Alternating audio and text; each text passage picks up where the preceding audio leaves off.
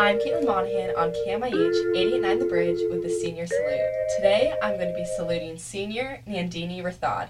Thank you so much for joining me today. Of course, thank you so much for having me. So, starting off, what is your most fond memory of attending Mercer Island High School? Hmm, I know there's so many things I could say, but I feel like the one thing I really appreciate about Mercer Island High School is the fact that there's a lot of school spirit. Yes. And especially with like the sporting events, I really appreciated that. What are your post high school plans and what are you most excited for during college? Well, I plan on attending the University of Washington. Exciting. Super exciting. Um, and I plan to major in psychology and I will also be a pre health student. So I don't know, I guess for college, I guess I'm just really excited to study something that I'm really interested in, which is definitely different than high school and just meeting new people as well. That'll be very exciting in the fall. What would you say is the most challenging task about being a senior? I think I think a lot of times um, senior year, like before I was a senior, people kind of warned me about senioritis hitting in.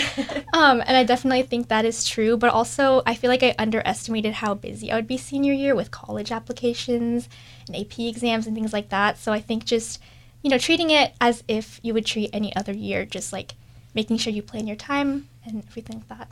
Are you experiencing any senioritis right now? Not Or- gonna lie, definitely am.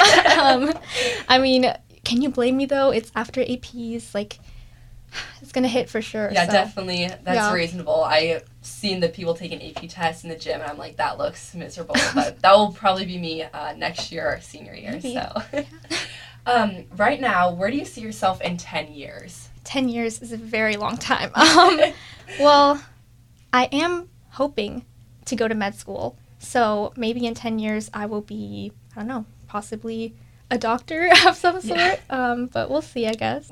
What has been some of the best advice that you have received, either for academics or extracurriculars like basketball or anything like that? Um, one bit of advice that I received that I feel like really helped me out was just making sure to balance school life and sports and extracurriculars and also just having time for yourself to relax, like maybe hanging out with friends or just doing a hobby or something that you enjoy.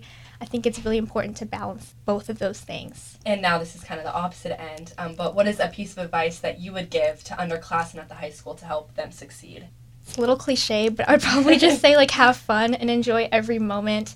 Um, like with COVID and everything happened, I didn't really realize how short high school would feel until after COVID happened, and I realized like, oh no, I only have like a year and a half left. So just cherish every moment and have fun and make the best of it.